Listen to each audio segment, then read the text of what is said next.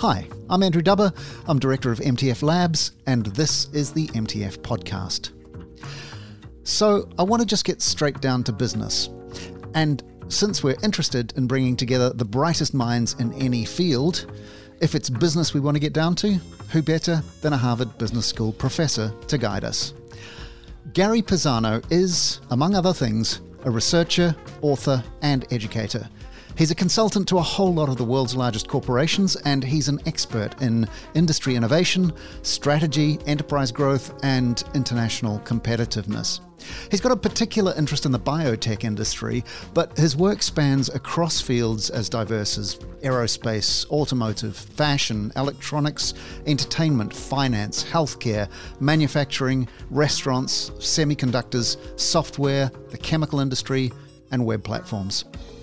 His most recent book is called Creative Construction The DNA of Sustained Innovation. And it shows how large organizations can develop the kinds of strategies, systems, and cultures of innovation needed to allow for the sort of innovation that we need in order to solve grand challenges, deal with a changing world, and grow. Professor Gary Pisano, thanks so much for joining us for the MTF podcast. How are you doing? I'm doing terrific, Andrew. Thanks for having me here. Fantastic. You're the Harry E. Figgie Professor of Business Administration at Harvard Business School. The first question Who is Harry E. Figgie? Uh, he was an industrialist, started a fairly large company. Uh, I don't, don't, know exactly when, it's probably the 50s or so or 40s, uh, rose to quite quite a bit of prominence, and then endowed a chair at Harvard University, I think because of his interest in manufacturing and the department I'm in is actually technology and operations management, where we spend a chunk of our time doing manufacturing. And that's also been a chunk of my research as well. Sure. Operations management being? Operations management being a very broad area uh, of inquiry, everything from supply chains to manufacturing. There's technical aspects of scheduling. I'm trained as an economist. My work has always spanned two areas uh, the manufacturing and innovation. Uh, in fact, actually, my training is really more in trained as an economist in kind of economics of R and D, economics of innovation. But uh, when I joined Harvard back in 1988, it was actually the then called Production and Operations Management Unit, which actually had some people doing innovation. So I joined that unit, but I had to teach about production. So I learned a lot about manufacturing real fast. And this is not specific to any one particular industry; it's a broad church. Broad, yeah, absolutely. Fantastic yeah, we've got folks working everything. Yeah, for sure. I used to have two books on the shelf in my office when I was a professor. One was called Everything They Teach You at Harvard Business School, and the other one was called What They Don't Teach You at Harvard Business School. And my joke was that's the sum total of human knowledge right there. What do they teach you at Harvard Business School? Oh, wow. Well, it's, it's about how you think about it. Let me tell you how I think about it. What we teach at Harvard Business School Yes, you do learn some stuff about business, some tools and tech. You know, you'll learn about capital asset pricing models and and you'll learn about some things on technical things on supply chains or marketing and branding. You'll learn some substantive things, of course. But if you think about it, you could read all those things in a book. You can get all that. So what I think the way we've always thought about it at Harvard Business School, certainly the way I think about it, is we teach you a way to think about problems. So it's a problem solving mentality and a problem solving approach I think that's what we do very well. And then I think what we do at our best is we teach people how to learn from their experience. So if you think about case based methodology, you're confronted with a case, and it's what you're really learning is how to approach a problem, but also how to understand what you don't understand. And each time you do a case, it's like an experience, and then you build upon that. Now, like I, I say that to our students, that in the first week of their jobs after Harvard Business School, they're going to have 100 real life cases and what's going to determine how well they do in their career is not how well they partly how well they solve those cases those real life cases in their real life jobs but how well they learn from those you know where are you on case number 100 after the first week and i think we teach it's really an approach to learning uh, an approach to reasoning i guess how well they do is also affected by the fact that they're building an incredibly powerful network by being at harvard business school I think so. People say that, you know, nobody's ever researched that. And I, it's, you do have a network, but folks don't do folks favors who aren't good. so this idea that it's all the network, if you're not very good, I don't think the other people are going to do you many favors. And certainly, I mean, it would be an interesting question for somebody to do research on, right? To actually look at and have to think about how you do it. But to look at the networks, I mean, I do think you know, people get to know each other. So they obviously and they reach out to classmates And so that helps, right? So you're in the radar screen of people. So if you are good, there's other people who know you're good. But I think what ends up happening is these networks grow very big over time through your work, and then you're exposed to lots of other people. So maybe the power of the network that matters is not the one you got from Harvard Business School or from your university, but through the other things you're involved with, the companies you're involved with, the industries you're involved in, et cetera. It'd be interesting to, to study that question in more detail. Certainly, it probably can't hurt but if it was just the network, then it'd be kind of disappointing because then you could just have people come to Harvard Business School for two years and party for two years, and then they know each other and they'd move on. That would be a very hard experiment to run and probably unethical as well. But I think it's pretty much how British politics works. But uh, I'm interested how somebody ends up being a Harvard Business School professor. Were you a lemonade stand kid? Were you this entrepreneurial type? Yeah, it's a great question. I mean, was I interested in business? You know, my father was a salesperson. He was a salesman. He worked for a company called Black and Decker Machine Tools, and and I used to, as a kid, go around with him. Sometimes he would take me with him on sales calls. But did I aspire to be a business school professor to go into business? No, I actually aspired when I was in high school, I wanted to be a lawyer. In fact, I wanted to be a criminal lawyer. Funny enough, I, I used to love reading books by criminal lawyers. I don't know why, because now it just seems so alien. And so when I, as an undergrad, when I went to Yale, I thought I'd want to be a lawyer. And then I realized everybody else wanted to be a lawyer. and I thought that doesn't sound like a lot of fun. Everybody, like, there was this part of my brain that says, if everybody wants to do something, that's that's too competitive, maybe.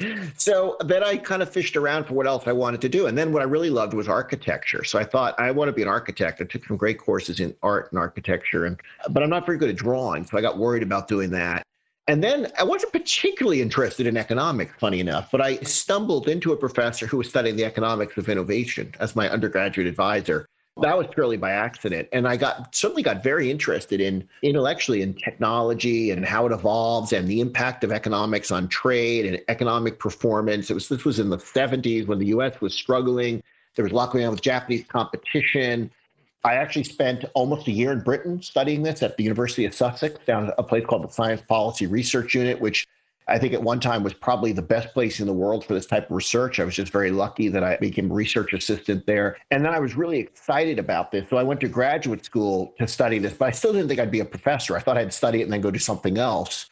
But then my thesis work was turned out to be pretty good. So I got a few good job offers, including one at Harvard. So I said, well, let me go to Harvard, and I figure after a few years they'll, you know, they'll kick me out uh, because of the tenure system. I, will find something else to do. I'll, I'll get involved with a company or or whatever but then I, you know, so it's I kept working, and then I got tenure in 1997. And, and the longer I was there, the more I've enjoyed it. I mean, when I first went there, I, I wasn't quite sure I, I, really liked this, but I actually loved the place, and I love the work I do. It doesn't mean I don't still think about other things, but I, I think what I'm fortunate about it at this stage of my career, and particularly at an institution like the Harvard Business School. So some academic institutions really discourage you from getting too involved with practice. They don't want you to consult. They don't want you to do they consider it kind of almost being dirty. Oh, Harvard Business School has always taken the opposite attitude. I mean, actually, if you think about the venture capital industry, was started by General Doriot. He was a Harvard Business School professor, but he also started a venture capital firm. So we've always had this view of you can be an academic, you can be a scholar, but you can also have your foot, one foot in the world of practice. And so I have one foot in the world of practice through my consulting, through I'm on boards of directors and I find that stuff really nourishing and exciting and interesting. And so I, for me, it's a perfect balance in the world. I love doing, I still love doing my academic research. I still try to publish in, in scholarly journals and still do. Just had a paper accepted yesterday, so I was excited about that. But I also try to do work that's more practitioner oriented and I consult and I, I get involved with companies. So for me, it's it's a really happy balance. But I can't say it was part of the grand plan. I can't say that I stared out on the horizon at the age of 16 or 17 and said, that's the path I'm going to take. It was more, much more evolutionary. Sure. I'm interested, has the art and architecture helped? You know, maybe. I, so I'm a big fan of cross fertilization of ideas. And I'm fortunate, my, my wife is an artist. She's trained as an art conservator and, and she does art of different types. And she's studying botanical art now. And I see conne- there are connections between things. And I think like uh, you know studying innovation it's a lot of design. Well, architecture is about design and how do architects work and what do they do? And and I still have those up on that shelf back there. Some of my favorite, you know, architecture books. I'll kind of go back and look at those and and finding cross pollination of the idea. So uh, maybe it's helped a little bit with my creativity. I'm not sure, but I probably can't put my finger on it. But I've always been a big. I'm reading books now on you know, art and nature and how patterns replicate. And, and that's because my wife does botanical art, so she's always looking at these patterns. And I started reading about the mathematics of that. So it's off in a direction. Now, can I say that's ever going to show up in my research? I, I don't know, but I, hopefully it's making me a little bit more a broad thinker about some things. I'm a big believer. I'm a big believer in broad thinking. And when you think about some people who are really great in things, they've crossed over. They were not trained in the original thing. You find some of the greatest, one of the best chefs in the world was trained as a lawyer. So Massimo Bottura was trained as a lawyer and he became a great chef. I am one of the greatest photographers of all time. I'm a big fan of photography uh, and I do a lot of it. You know, Ansel Adams, I learned, was trained in classical music. I mean, so you get people who, I think there is a lot to cross pollination of, of fields. Is there something inherently, I guess, creative or innovative about certain people? Or can innovation be a practice that is instilled within an organization? I think it can be instilled. I mean, it's just, you know, this example is, is like, you know, people say, no, this is born, creativity is born. And, and, you know, think about applying that to some other, any other field. So think about, med- say somebody's like a gifted brain surgeon. Well, they're gifted brain surgeons. Of course, some brain surgeons are gifted, more gifted than others. But that doesn't mean we don't train the other brain surgeons, right? We train them.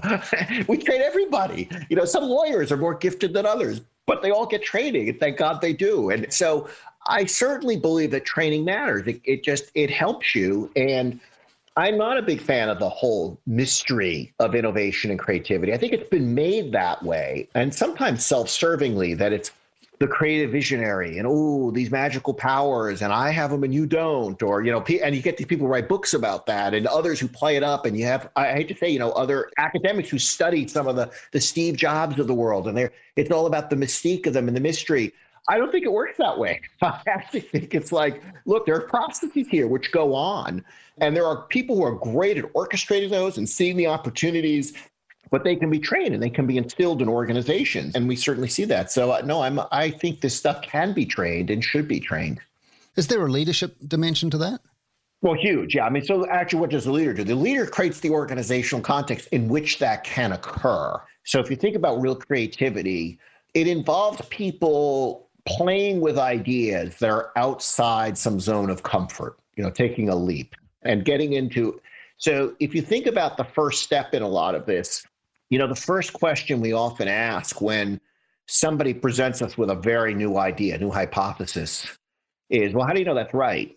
And that's actually the worst question you can ask because then you just shut down the discussion. Because if it's a new enough idea, you have no idea whether it's right. So you, we do that in academia all the time, by the way. Somebody says, I'm thinking of this idea. I've got a hypothesis about you know, some phenomenon, and they're very excited about it. And then our natural tendency is to start to ask those hard questions, which eventually they're going to have to answer, but not now. And you, but I, am certainly guilty of this too. I, am sure I've asked somebody, say, well, tell me why you think that would be true. And if it's early enough, the answer is, I, I have no idea whether it's true, but that's why I want to go explore it. And so we, a leader creates an environment where it's okay for people to say, here's an idea. It's, it's probably half baked. Fine.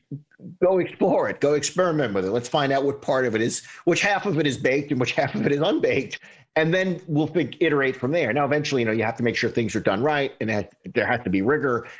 But that's like a leader creates an environment where people can be free to do that, but also hold people accountable then for just not, you know, willy nilly making stuff up, but then being disciplined in how they approach these things. So I think leadership is a, is a huge component to this, huge. The kind of the standard received wisdom, I guess, is that startups are small and innovative, but perhaps lack some of the resources needed to execute, whereas these large companies have all these resources to execute with, but they're resistant to risk because the stakes are so high. Is there a happy medium? Is there a way that they can learn from each other? How can that be sort of you know leveled out? Yeah, it's great. And again, it's the generalities. I mean, are all startups innovative? No. In fact, most startups die. So it's not, and a lot of startups are, are full of all sorts of pathologies in terms of the leadership. And you have a founder who starts a company who has a very definite idea of how things are going to be, and they're intolerant to everything else. And they're, they're worse than a big company in some way because they don't have the resources and they don't have the, they don't have the agility. But I do think it's a startup attracts people by definition who are willing to take risks. So as I point out, I point this out in, in my book, Creative Construction, that the difference between an innovative environment and an entrepreneurial one. In entrepreneurial environment, true entrepreneurship, in true startups, I mean, everybody's risk taking because they know the data. They know, I mean, they shouldn't be naive. Most startups fail. I don't know the exact number is. People this numbers thrown around, but we know a vast number of them fail. So when the, your startup company fails, you've lost, you lose your job. so, and sometimes all the money you put, and definitely all the money you put in. That's where, so you get a self-selected group of people who are sort of willing to tolerate that. That's not the case in a larger enterprise where people are paid salaries. And you know, there's no way Microsoft is going bankrupt next year. Okay, not they put 25 billion dollars on their balance sheet or whatever it is. So you do get differences in the environment. And I think it's a difference in comfort. I think what ends up happening in a startup is there is that true fear of failure. It's true fear of failure in a good way that look, we have to move. We have to, you know, we have to survive. We have to push forward. That's a little different. A larger company can be focused very much on, it will focus on the risk because it's got more to lose, right? And I was uh, teaching a case study not long ago in my class. I won't mention the company because I'm not sure you'd want me to say it, but it was very interesting. We had a case protagonist there who started up a venture inside a large company, and it, it's grown to be quite successful. But he listened to the students talk about it, and he said, "Very just." He said to them, "You you spent a lot of your time talking about the risk." But I was struck by the fact you didn't talk much about the opportunity. And, and it was like the students were like, you're right. And that's kind of like, wow, like we did that. And that was our natural tendency to think about all the reasons the company shouldn't do this project, but we didn't think about all the reasons they should do the project. And it was kind of an eye opener. And so I think that mentality, though, gets created in, can get created in larger companies where, you know, every time somebody proposes something, there's 10 people who will tell you, not either tell you it's wrong, but tell you all the things that could go wrong. And there are 10 things. I'm sure there's more than 10 things that can go wrong. But if you focus just on those, you're you're never then going to see what's the potential upside. I was struck by the title of something that you wrote uh, with uh, Willy Shih, the Restoring American Competitiveness. This is sort of like the seminal article that always pops up whenever your name goes into a search engine. And I'm, I'm curious about that title because restoring American competitiveness can be interpreted along the lines of, let's say, build back better or along the lines of make America great again. Which does it have more in common with? Definitely not the latter title by, by the politics of it. But why did we choose that title? At the time we wrote that article was 2008. We felt that American competitiveness with respect to manufacturing in particular, and as it was affecting what was going on in the technology space, was was declining. And that we had to figure out ways. And that book is focused very much, that article, and the book is called Producing Prosperity, which is about the role that manufacturing plays in supporting an innovation based economy and so the idea was to restore, produce prosperity or to restore competitiveness. There's some types of manufacturing are really required. They are part of the innovation ecosystem. And the thinking there was that we were losing sight of that. The manufacturing debate, we still see evidence of this even today. Manufacturing today is not about producing a lot of jobs. There's about 9% of jobs in America are manufacturing jobs and given productivity improvements, it's hard to imagine a scenario where you produce lots and lots and lots of jobs through manufacturing. It, that's not the role of manufacturing. Now, I understand why politicians focus on that because they have to talk about jobs, but that's not the kind of direct manufacturing jobs are going to be produced out through expanding our manufacturing sector. But it's related to lots of other things. There's skill sets and knowledge and capability that you require for innovation that manufacturing, if you have it close by, can really be helpful. But I think we're learning a little bit about the power of manufacturing. And look in the last year with COVID, suddenly it was like you like, well, we can't produce any masks, we can't produce ventilators, we don't, we can't produce these things, or we can't produce vaccines, or whatever it is. We've learned about the power of it for those kind of issues. But it's also important in terms of innovation. A lot of innovative products require innovative processes. And if you don't have the capability to make those, then the innovation eventually gravitates to those places. And, and that was the point Willy and I were making is our concern that as manufacturing gravitated outside the US, it wasn't that everyone else was going to do the grunge work of manufacturing and America was going to do all the fancy stuff of R&D. It was that the R&D eventually was going to follow it. First comes the production engineering, then comes the design, then comes the testing, but eventually the other stuff goes with it because there can be situations where there's many situations where the co-location matters. Right.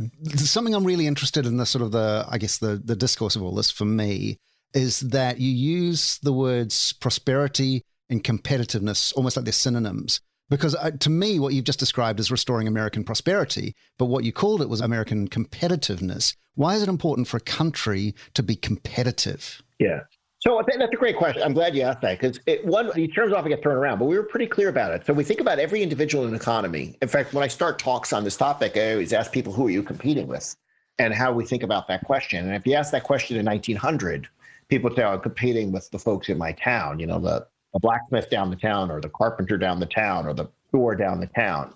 And if you ask that question, you know, years later in the 50s, it was like my region or maybe my country. And then with trading blocks, you know, you think, well, within Europe, think about people start to realize, wow, I compete with European other countries in Europe. If I'm in Italy, I'm competing with now I'm competing with the French, where they're used to have more boundaries. And so then we, or the US, we think about the North American free trade area. And, and okay, so there's more competition. But the global economy means you're competing with everybody. So now you say countries compete. Well, countries don't actually compete. It's the people in those countries compete. So it's American competitiveness has no meaning for me if I'm out of a job, right? If somebody in some other part of the world took my job, that has a head say we're a competitive economy. It's like it's not for me. So it's it's how do you so I actually think about the competitiveness and prosperity together of individuals. How do you make people more competitive in their ability to, to gain access to these jobs? How do you raise skill levels? All of those. And that's what competitiveness is. It's it's the resources of your country becoming, and particularly the human resources of your country becoming really competitive in attracting the work they need. And so I, I actually think they're they when we define competitiveness properly, it is about the prosperity of the people in them. When you talk about that kind of upskilling, are we talking about training or are we talking about education? As the important part of that? Yeah, great question. I mean, I think it's sort of both. I mean, I think a lot of it is education, but a lot of it is just getting the right skill sets. So right now, one of the biggest challenges in manufacturing in the U.S. and we Willy and I were hearing it as far back as two. Well, we wrote the article in 2008. We wrote it during the first what was then called the Great Recession, and then we wrote the book Producing Prosperity in 2012 but actually even just i was reading very recently that one of the biggest challenges now is we're coming out of the kind of covid induced recession as manufacturing scaling back up is shortage of skilled workers. You know a lot of manufacturing if you think about the kind of manufacturing that that the US and other advanced industrialized countries in Europe or, or Japan the kind of manufacturing that is going to be in those countries where they're going to be competitive is in very sophisticated stuff and sophisticated stuff takes sophisticated workers. There's sophisticated machinery involved, and it takes sophisticated workers. And some of that is education, and some of it's going to ha- is also training and training workers on that. So I think it's a combination of it that getting people really well trained. Manufacturing isn't what it was, you know, 60, 70 years ago where it was more manual. It, I like to say, it's it doesn't require a strong back now. It requires a strong brain. And you go into these factories now; they're quite technical. There's folks in white coats, and there people are operating machines. The machines are working on the product, but the people are working on the machine. So it's that's what's going on there. And there's programming, and there's geometry, and I, and I hear this is again. Willy and I were hearing this a long time ago about people complaining. I just can't find the skill sets I need. And in some areas, like skilled machinists, people that operate CNC tools, and they were very, very, very, very hard to find. And presumably, with the sort of the onset of AI and robotics and those kind of environments, I guess the concern would be you need to stay ahead of the robots in order to be able to do that. How do you do that? I mean, is AI coming from management positions? Yeah, I mean, it, that's a great question, right? It's coming. It's in lots of areas of kind of, you know, what does AI do best right now? It, it can recognize patterns so I think any job where you know any job where it's all about just purely pattern recognition is likely in some trouble. But there's a complementarity that i think needs to be appreciated. And i use the analogy of autopilot in airplanes. So uh, there's a lot of autopilot in airplanes but it doesn't mean you don't want really skilled pilots right? And in fact you need particularly skilled pilots when the autopilot can't function right, which actually it doesn't function right under the extreme circumstances. So under many circumstances, autopilot is just fine. You know, you get these debate, you get this discussion with autonomous vehicles. Right? In fact, this example is given one of the an expert on, on AI at Harvard telling me, like, you know, people say say to me like, well, autonomous vehicles means my 85 year old grandmother can be can drive, you know, she can be taken around now. She, you don't have to worry about it. But he said, if you think about the conditions where an autonomous vehicle won't work, it's a, it's, it's a bad story. The sensors are clogged because there's hail or whatever, there's ice. And he goes, now that's a driving condition where you definitely don't want your 85 year old grandmother with limited vision in the car. You need somebody who's really skilled. And I think the same thing is true say, pilots, right? You need now, when a plane gets in trouble, you know, like the guy who landed the plane in the river. You need now superstars. I think the same thing applies in all these other professions where its AI may handle many routine things and will make some things routine that weren't before, but it doesn't mean it can handle all the contingencies. And that actually kind of raises the bar on what the humans have to do. The humans have to handle the really complex stuff. That's the exception, the bad condition, the crisis, the thing where the the algorithm breaks down. And they have to be able to recognize that. This is, gets challenging. Like you have to recognize when the algorithm is breaking down and it's time to quote unquote go off autopilot, right? That's what a good pilot does. A good pilot realizes, wait, things are not right here. The instrumentation's not right. Something's going on. I'm going to manual and I'm going to fly this plane out of a problem. Again, I'm speaking. I'm not a pilot, so, so I'm maybe a, if you have pilot listeners, they're they're going to say that's not quite the right example. But but stick with me on the broad analogy. You need to be able to get out of that, and that takes skill. That's really deep deep skill. That's not going to be automated for you if you had managers who are just going to sort of follow routines or follow you see some of this with people like do an analysis with an excel spreadsheet. It's not ai but they get an answer. So this project has got a higher rate of return than that project. Let's do that without thinking about it. that's you don't need that kind of manager. To know which number is bigger on a spreadsheet you need somebody with about a third grade education who does uh, maybe second grade. Actually maybe kindergarten they know which number is bigger within a range. What a sophisticated manager does is says wait a minute yeah, I know this number is bigger than that number, but let's go dig deeper. Wait a minute, what did we miss here? Wait a minute, what else is going on? And they're kind of working their around and they're finding the flaw, you know, in the procedure, in the algorithm. And that's kind of what we need now of managers. And we need that for as well workers who are now going to be engaging with these systems fairly routinely. And we're going to, we better educate people about that and train them to do that. Otherwise, we're going to have some real problems. I want to talk a little bit about growth because growth is one of those things. It's, it's kind of the mantra and the underlying logic of, of what capitalism essentially is. Perpetual growth sustainable? So that's a question I'm obsessed with. I'm glad you clearly you've probably been reading my background because you're hitting all the things I'm obsessed with. So you know, I, my course I teach at Harvard Business School is called Driving Profitable Growth.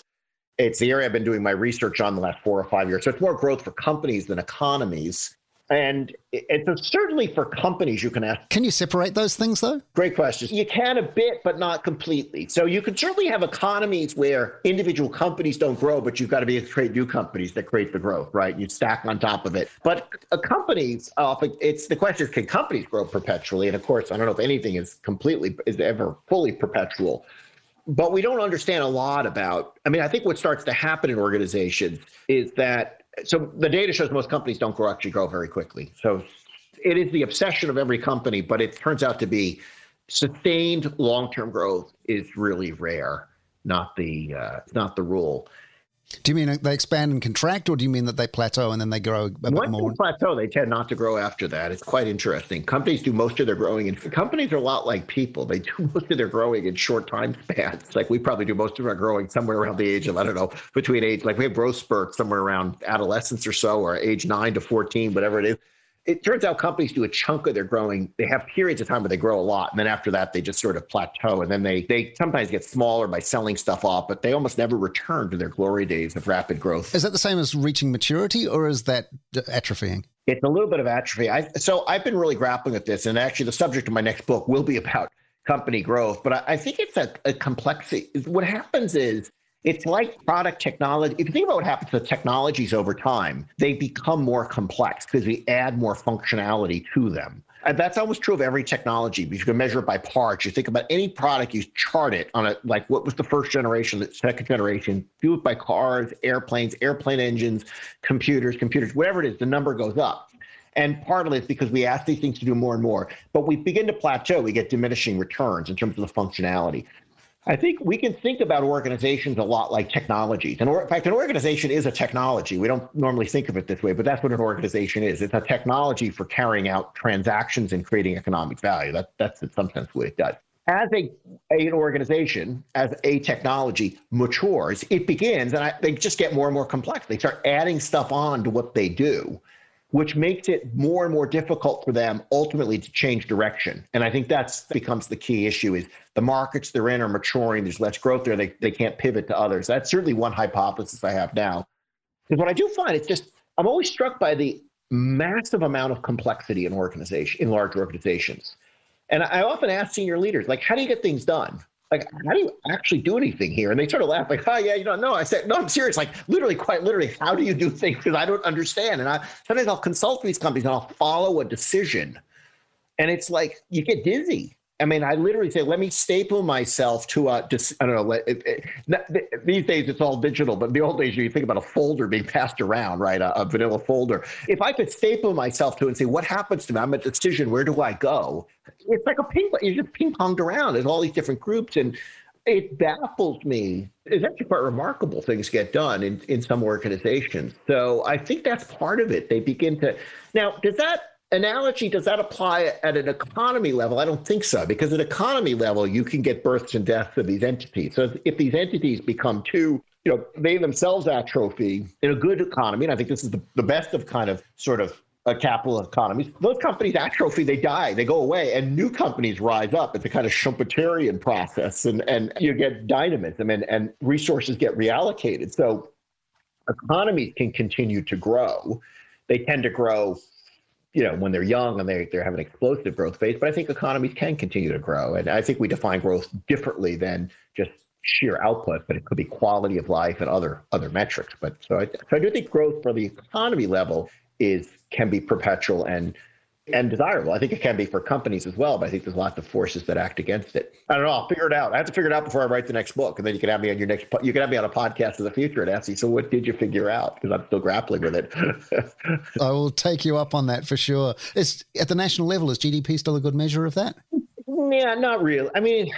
No. so there's lots of people smarter than I have written a lot about the limits of GDP.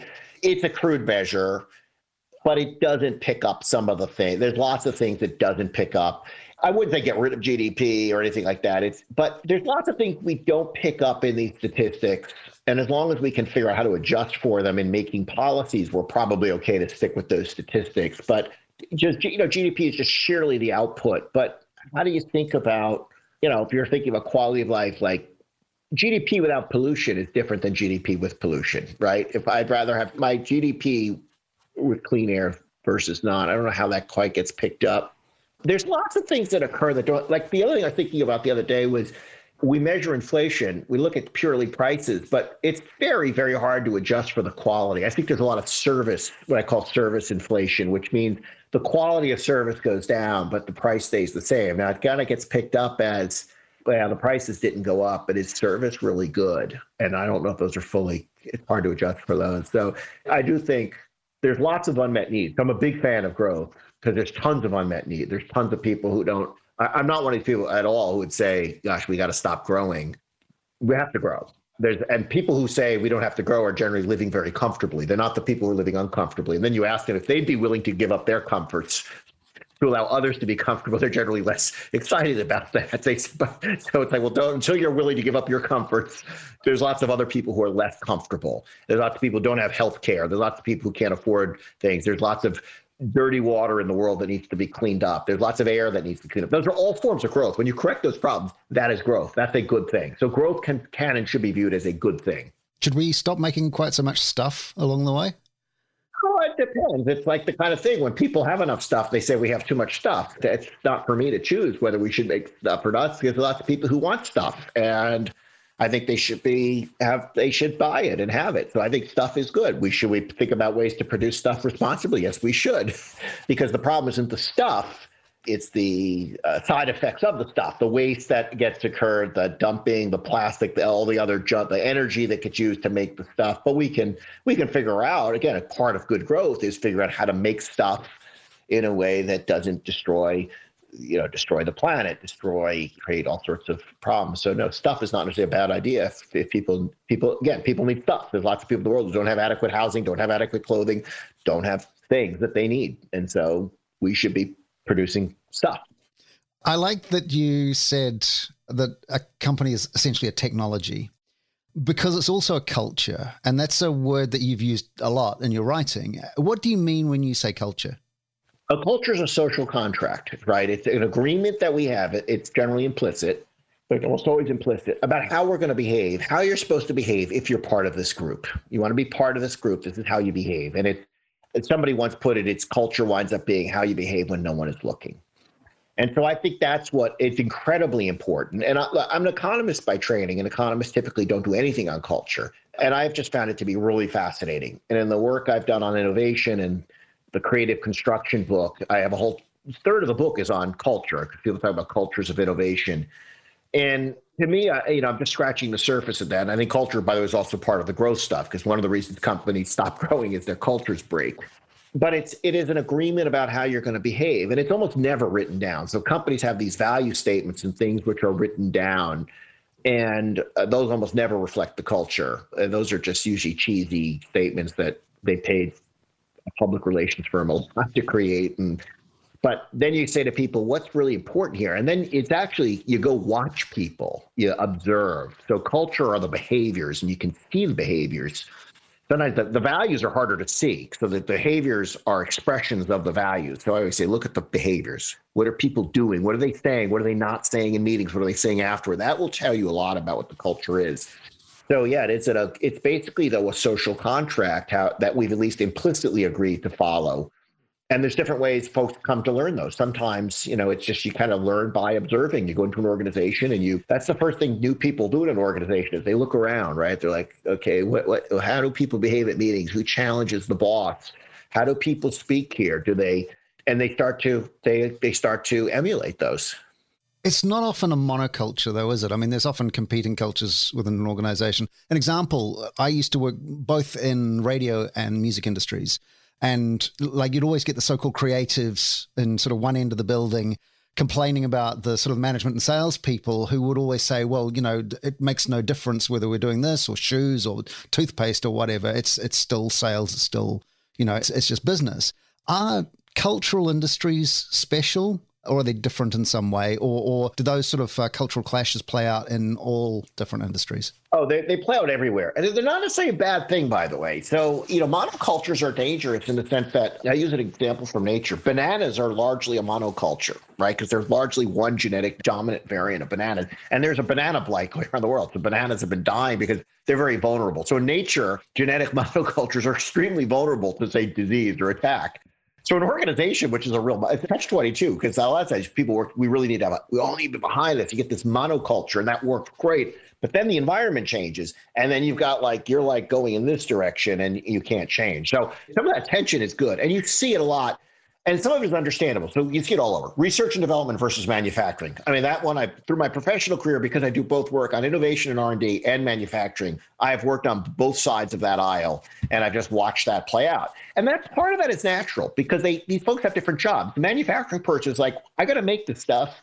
It's got to conform to quality, and I'm going to be held accountable for cost. And the R and D person is, it's got to be new and different. And I'm excited, and and those can clash, and you have to find you do have to find compromises. So the clashes actually can be good within bounds. It can get if it gets dysfunctional. This is where leadership matters.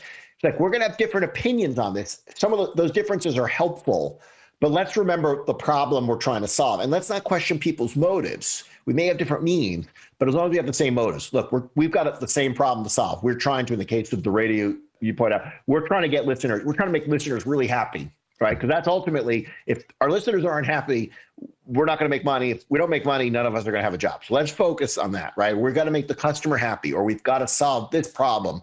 That's the mode. That's we should be all motivated by the same thing. Now we have different submotives. That's fine, but but at the end of the day, let's not question that the other people involved don't share the mission. If if people share fundamentally different missions, like fundamentally, then you've got a problem. And that's the job of leadership to make sure we all have different jobs here. We have to. We have different specialties. Different things are going to be important. And but we have the same job at some. We're we're on the same we're on the same mission. Yeah, it's interesting. The the radio case study to me. I mean, obviously because I'm interested in it, but to me, it's really fascinating because in the minds of the two different sections, the, for the creative people, the listeners are the customers, and to the advertising salespeople, the listeners are the product. And that's, you know, they're not the customers at all. So, so the actual kind of motivations coming from completely different directions. Does that play out anywhere else, or is that just a just the nature of broadcasting. Oh, think about healthcare. It plays out huge. I mean, think about this conversation pharmaceutical company. Who's the customer? As like, like they say with the patient, you have patients, you got physicians, and you have payers, right? In most parts of healthcare, people who are paying for the product is different from the ones who's using it versus the decision maker. So who we focus on. So how do you think about that? And different parts of the organization may be focused on different needs. And the reality is they're all important, right? I mean, if all three of them, I mean, if somebody won't pay for a drug, it doesn't get used. If somebody won't prescribe it, it won't get used. If patients don't want it or don't know about it, it's not going to get used. I mean, remember who's paying for it. So, you know, the radio situation is an example of realizing that organizations fit in complex ecosystems where it's not always as simple as what we kind of maybe were taught at one point in time of simple supply and demand, right? There's one time there's demand is one product. There's multiple products that are being sold. And you know, you're selling advertising, but you better sell listeners on it so that listeners come. And so they're both, they're both important, right? And there may be trade-offs there that have to be thought through, but thought through intelligently. And it doesn't mean everybody gets their way because that's impossible. But so some of that is goes back to not culture, but it comes back to clarity around strategy and being clear about the trade-off you may need to make in some of those in some of those contexts. The health company parallels really interesting, and you're actually on the board of a couple of health companies yourself. Yes, I am. Yep. That must be a growth industry about now. It is, yeah. Look, it's hard. These are biotech companies. I've, I've, been involved with pharmaceuticals and biotech since the 80s, so I know that industry well, and I've worked with a lot of companies and have served on several boards on two boards now. And, you know, they're very exciting. There, there's just so much going on. I have followed the, the kind of, and I've been involved with the biotech, pharmaceutical, life sciences industry for decades now. It's going on four decades, I guess, which is a frightening thing to say out loud. But, and the potential to influence lives in a really positive way is pretty extraordinary. And so when we see organizations, doing all sorts of new things and being getting a chance to get a front row seat on that and see how hard it is too. This is really hard stuff and some really great people dedicated. So it's it's it's really it is fascinating to watch. Uh, to what extent is intellectual property an important component of these sorts of conversations around innovation within large industries? I mean, I think it's important because uh, it, innovation is is and can be expensive. And so then the question is who's going to invest in it? It's a classic argument of who's going to invest in it if, if you can't somehow protect what you've created, if it's out there, especially in a global economy, because there's folks who could just pick stuff up and, and kind of run with it. And you start to kind of destroy the incentives. And and so but but IP at its best is design. I mean, if you go back to how most patent regimes were designed, it was to maximize the trade off between look, in exchange for disclosing, I'm protected, but through disclosing, others can build upon it. So good IP law really helps the building upon. It should focus on the building upon as opposed to you know, sometimes we want to get rid of the exclusivity. You hear that? Let's get rid of that exclusivity. Well, that's not. That's going to. You hear this with with pharmaceuticals a lot. Like, you know, this sector doesn't attract the kind of investment it does if everything's generic. So don't worry about that part. Let people exclude, but then make sure there's a capacity to build upon and get better. And so I, think IP is is quite important in fostering innovation, as long as it's not blocking. If you allowed patents to be so broad, this is okay. I let imagine I could patent the car. I say nobody else could do anything in cars. That's just or just like electric vehicle. I have the patent on electric vehicles, like some really broad patent that would be harmful to society because then it blocks all the cascading that can occur. But if I can patent a new, a particular technology within that that is I've worked hard at, then sure, I have the right to capture that. I should protect that. Others can build upon other things. So I, I think it can be a really, if well designed, I think IP can be a really important part of an effective innovation system. You, you said that we should have good IP law. Do we have good IP law? So I'm not an expert on that. I've looked at it a bit in the past. I mean, IP law evolved. I mean, at least in the U.S., it's it's really it's it's through it's through court case through common law really, and so it depends how courts have been. I, I mean, in general, I think they've been striking the right balance. I know there were some years ago that there were these like moves to put on you know business models that could be patented. I don't think that went anywhere, and that's probably a good thing. You know, I, I don't think it's broken, but there's people who spend a lot more time. I, I've thought a lot about how companies use their intellectual property and their strategies around intellectual property. I've spent less time thinking about the design of these regimes. Again, there are people who spend their careers and who might have very different views.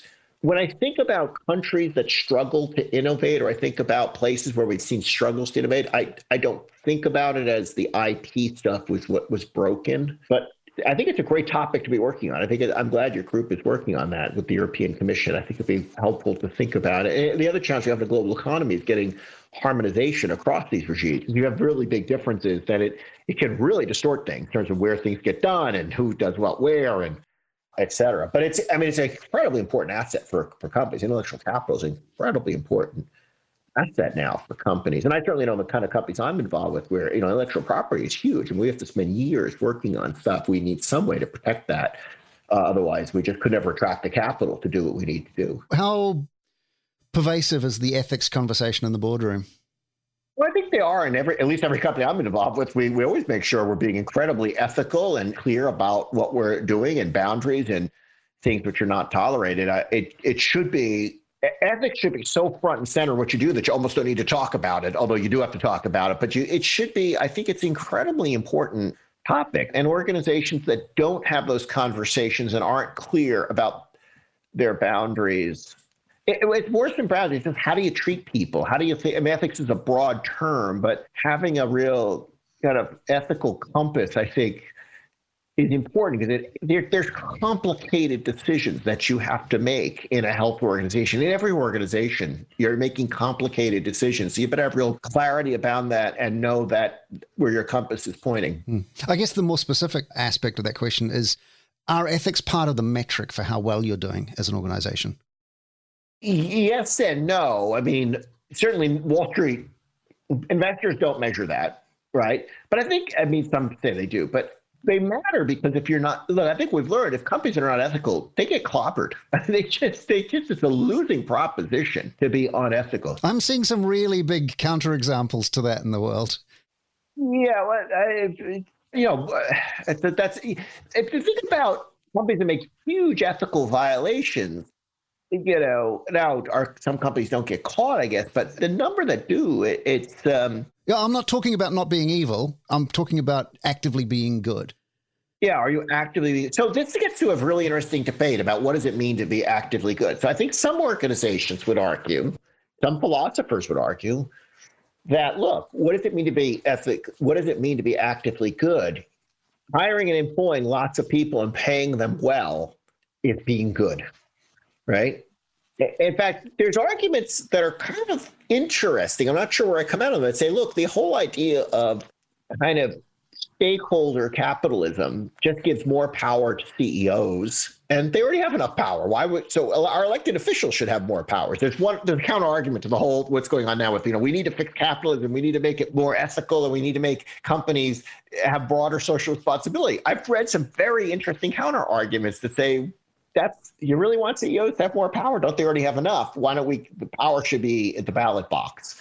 And some people argue, well, the ballot box is broken. That's why we have to turn it over to companies. But so you see where we are at this. So I look. So and we have these discussions in, in my class too around companies that grow and companies that have kind of different approaches to capitalism and ethics and and again not not ethics not in terms of doing bad but good like how some companies view what their mission is and you know i don't think there's easy answers to that I think ultimately what companies are going to get rewarded for is look, they need to attract customers. Customers have to care about the ethic of the company.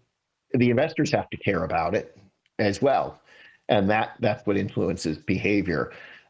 I certainly find I'm always surprised the number of people I run into in who you sometimes least expect in terms of their background, you know, private equity managers and all that, who care they think a ton about those things. Like what's the right thing here to do for the employees? What's the fairest thing to do? Or how do we think long term? So i think there's stereotyping that gets done that gets not always helpful in it. But there it is an interesting question. I mean companies are being ethical when they're producing great product for customers that they didn't have before giving access to giving people choices they didn't have before. It's, it's very popular now to beat on Amazon. Everybody loves beating on Amazon, but everybody uses Amazon, right? I could just tell looking at my window, I could see all the Amazon boxes on all the houses, and I see them around and realize, well, there's lots of people from Amazon is an absolute lifesaver. If you're working, you can't get to the store, Amazon delivers. Now, if you're a small merchant, you hate Amazon. I get it. Uh, then it's controversy. How does Amazon treat its employees? Do they treat their employees well? Amazon would argue, look, we employ, I think around the world, it's 600,000 people these are complicated arguments to think through. I don't know if there's a single right answer to them. I certainly think that organizations do well when they treat people well. That is, when they treat their employees well and fairly, when they treat their communities well and fairly, and they treat their customers well and fairly, and sort of do the simple, do what's right by them, as opposed to do what the minimum we need to do. I think there's a good view of just doing in the end what is right for doing what's right by people. That can go a long way, and just having that as your as your compass. You get invited to consult to a lot of companies, and presumably you say some of the same things to all of them. What's something common that you would let's say you were invited into Amazon to tell them something interesting to help them. Presumably, that you get invited because it's helpful to the company for you to be there. What is the helpful thing that you would be likely to say to an organization? Yeah, great question. And by the way, so the, we were just talking about ethics. I'm not an ethics expert. There's people who spend their career thinking about it. So that's certainly one of the areas I don't get invited for because there's people far smarter than me on the complicated issue of, of ethics. And it's an incredibly important issue. So that would be one where I wouldn't be invited. And if I were, I wouldn't speak on it because I don't think I can say anything Uh, that other I mean, there's some other people who are much better at it. But the kind of things I get asked to speak about are are really a few things. I mean, one is innovation. That work that came out of the creative construction book. How do we maintain our innovativeness as we get bigger, as we grow? Because that's been one of the dilemmas. You you said it at the outset. As companies get larger, they kind of lose that risk take. What else do they lose, and how do they create that verb? I mean, you innovate to grow, and then you grow, and then you lose the capacity to innovate. It sounds really miserable. I refer to that in, in the book as a catch 22. And so that's a lot of what I, I work on with organizations when I get asked to speak about. And, and to me, you can grow. You have to get, you sorry, you can innovate as you grow, but it's about clarity of the strategy. It's three things it's strategy, it's the system, and it's the culture. And those are the three jobs of leadership. So that's a big chunk. I speak a lot and work with companies a lot on just strategy alone. So I think many organizations don't have people strategy is an expensive word. It gets used a lot. People think it's really you know everybody's a strategist. And then you, you ask what is your strategy? And you get some 80 page powerpoint presentation that's loaded with charts. It's like I, look a good strategy stick it on one page right? I mean what is the fundamental purpose of this business? What are the fundamental choices about how it's creating value? And what's it about what it's not about? And it turns out strategy is a really hard thing to work at. It's a simple problem in the sense that it's not multidimensional but it's hard it takes a lot of work to figure out and it is a creative act to figure it out to work through it and make sure you understand what this organization is going to be about or not. So i work a lot with companies on just helping them be clear about strategy because i find the practice of strategy in reality is is quite poor. So i often work a lot with companies on on strategy. Do you need to be an optimist to do what you do? Yeah i guess so I was once asked an interview about somebody once referred to me in an interview. They said I was an optimist by nature, and my wife laughed at it. So I'm afraid if I, and she always listens to my podcast too. So I'm going to be careful how I answer this one. I so I think I am. She's going to be laughing right now. I know when we get to this part of the interview. I, yes, I am. I, I really am an optimist about things. I don't know if you have to be an optimist about things, but it's like you have to feel like you can change what's happening, whether it's an organization. I think all of us who get into this this world of social science, you're trying to make things better in your own way. And for me, I try to make. I certainly believe that if you can make organizations work better, you can actually make the world a better place. They create more value, they create better jobs, they can operate better. And I believe that with the right kinds of, we can make progress, just like we make progress with technology. Our televisions today are better than they were when I was a kid. Our phones are better today. Everything, things are better. Technologies are better. Again, organizations are technologies. That's all an organization is. We can make those technologies better. So yes, I'm optimistic, and I think I guess if I weren't optimistic about that, then I would find something else to do with my time. I'd probably retire and just do lots of photography. Brilliant. Gary Pisano, thank you so much for being on the podcast. It's been an absolute pleasure. Great. Thank you very much. That was fun, Andrew. Thanks. That's Professor Gary Pisano from the Harvard Business School, and that's the MTF podcast. Gary's book is called Creative Construction, and you can pretty much find that anywhere you're likely to find business books. You can follow Gary on Twitter at MotoGP61. Not sure why, didn't ask, but we'll link to that on the podcast page. His website is gpisano.com, where you can read more about his work and his many, many publications. I'm Andrew Dubber. You can find me at Dubber on Twitter, and MTF Labs is at MTF Labs, and of course, mtflabs.net. Special thanks to Gary's wife Alice for listening in this week. This is one way to grow the audience. Hope you enjoyed, and we're really happy to have you with us. Thanks also to the team Sergio Castillo, Mars Starton, and Jen Kukuchka, who make the show possible with their diverse and complementary range of skills. To Anthony Vega and Airtone for the music, Run Dreamer for the MTF audio logo, and of course to the MTF community of brilliant minds from all sorts of backgrounds and specialisms, of whom you are a valuable and valued member. So I'll catch you next week. Stay safe, and we'll talk soon. Cheers.